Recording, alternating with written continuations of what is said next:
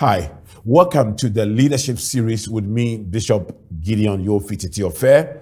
Um, so far, we've looked at very fantastic topics, and today I'm starting to look at a seven part series titled Leadership Insights from the Seven Pillars of Wisdom. Leadership Insights from the Seven Pillars of Wisdom. If you will recall during this series, I have treated the subject, the wise things about leadership. To be able to appreciate this, I would urge you to also watch the wise things about leadership if you have not already seen that three part series. Because in, in that series, we looked at the importance of wisdom in leadership how wisdom helps leaders become successful. It is in line of this that I am treating the leadership insights from the seven pillars of wisdom. Proverbs 9, verse 1 states, Wisdom has built her house. She has set up its seven pillars. So, wisdom is a builder. But wisdom builds on solid foundations known as seven pillars. It is by wisdom that we build organizations. It's by wisdom that we build nations. It is by wisdom that we build life. It is by wisdom that we build families. But if we are truly building by wisdom, that wisdom will be built on solid foundations. On solid foundations. These foundations are seven. And I want to discuss them with you. Every successful leader you see, whatever he has built on these seven solid foundational pillars. These pillars are prudence, knowledge, discretion, counsel, sound judgment, insight, and influence or power. So let me quickly share Proverbs 8, verse 12 and 14 actually outlines these seven pillars. Proverbs 8, verse 12. I, wisdom, dwell together with prudence. So the first pillar of wisdom is prudence. I possess knowledge, that's the second pillar, and discretion, the third pillar, counsel, the fourth pillar, and sound judgment are mine. Sound judgment is the fifth pillar. I have insight, which is the sixth pillar, and I have power, which is the seventh pillar. So, this seven part series will look at this. So, pillar one, prudence. So, in prudence, we'll be looking at prudential leadership. Prudential leadership. Who is a prudent leader? Here are 12 definitions of prudential leadership. And these definitions of prudential leadership will help you identify things that prudential leaders do. Number one, prudential leadership is the ability to walk circumspectly in a dangerous world, especially in the dangerous world of leadership. Proverbs 14 and the verse 8. The wisdom of the prudent is to give thought to their ways. So before you make choices, before you make decisions, you have to make sure that you give deep thought about it. And that is what prudential leaders do. Prudential leaders do not rush in making choices. They do not rush in, they look at the big picture, identify the dangers to their choices, and address them before they make them. Number two, prudential leadership is the ability to predict danger and the capacity to avoid it. Similar to the first one, Proverbs 23, verse 3 says, The prudent see danger and take refuge, but the simple keep going and pay the penalty. Like they say, everything that is upcoming or coming your way is always written on the walls. When you see smoke, please don't just focus on the smoke. Every smoke is an indication that there is fire burning somewhere. Prudential leaders do not focus on the smoke, They focus on the fire that is causing the smoke. In other words, they identify impending dangers and are able to deal with it before it destroys them. Number three, prudential leadership is the ability to work strategically. Proverbs 10 and the verse 5. He who gathers crops in summer is a prudent son, but he who sleeps during harvest is a disgraceful son. Anytime you hear the word strategy, you must focus on time, how to manage your time. You must understand is the understanding of the seasons that determine what you do, what you do. So leadership has a lifespan. Within these lifespans are seasons and time. If you miss your season, what it means is that you did not do the right thing at the right time.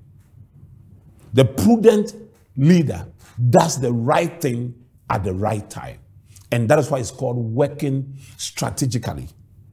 Number four, prudential leadership is the ability to practice selective silence.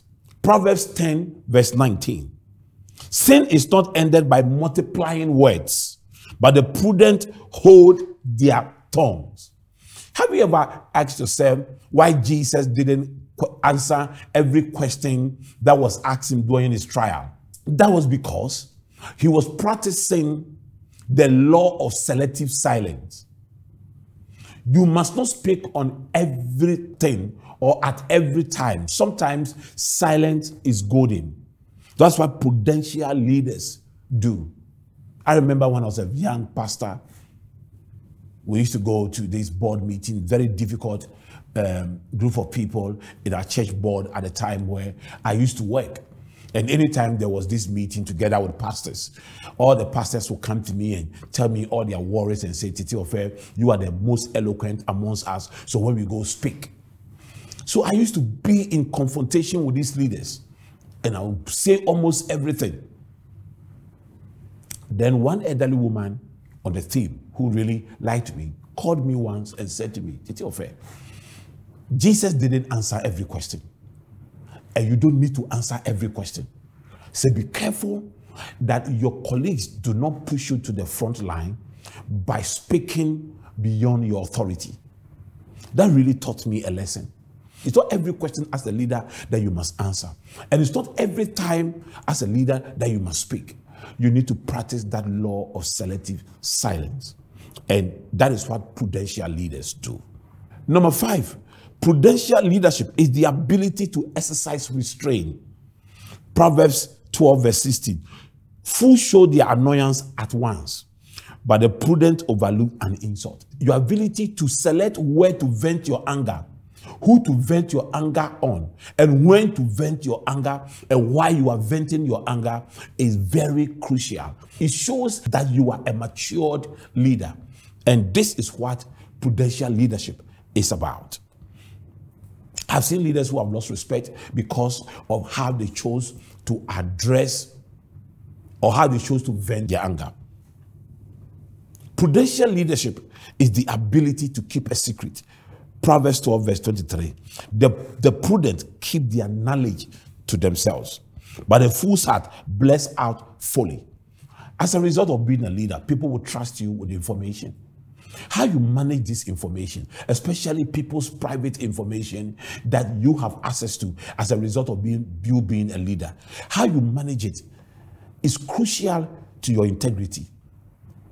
Never share people's private matters without their permission. Prudential leadership is the ability to acquire, store, and use knowledge appropriately. Proverbs 10, verse 16. All who are prudent act with knowledge, but fools expose their folly. Prudent leaders act based on research and facts. They ensure that before they say anything, they have the facts. So they always acquire information, store information, and use that information appropriately. I've sat in meetings of top leaders and I am mesmerized to see how knowledgeable these people are when they are discussing issues. Their issues are based on facts. What they discuss are based on facts. And that is prudential leadership. Prudential leadership is the ability to lift yourself from obscurity to prominence. Proverbs 17, verse 2. A prudent servant will rule over a disgraceful son and will share the inheritance as one of the family. So, prudential leaders are able to identify opportunities that can lift them from the bottom of the valley to the top of the mountain. This is crucial. My colleagues, my friends, my contemporaries will always say to me, Bishop, you have left our generation and joined the generation ahead of us. Prudence. Prudence. Number nine, prudential leadership is the ability to be better than money. Proverbs 19, verse 14. Houses and wealth are inherited from parents, but a prudent wife is from the Lord. So a prudent wife is used here, but it also applies to prudent people, prudent person, prudent son, prudent worker, prudent leader is from the Lord. So their houses and wealth in comparison to a prudent person. And the prudent person comes from the Lord. Now, here is the thing. There are only few things that are better than money. Like a good wife is better than riches. A good name is better than riches. And a prudent person is better than riches.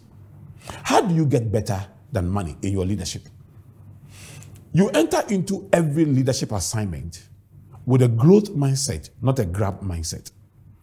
For the grab mindset people, everything they do is, is motivated by reward, is motivated especially by financial reward.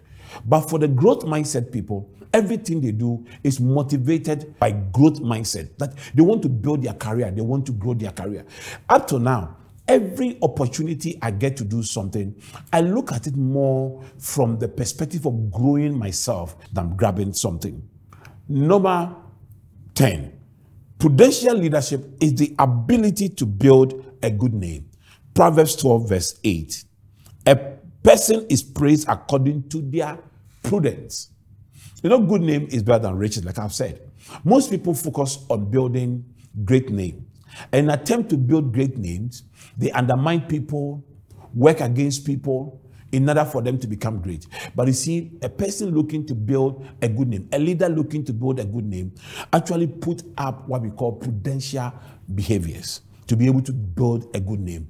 A good name can always give you a great name, but a great name might not be able to give you a good name. Number 11, prudential leadership is the ability to accept correction.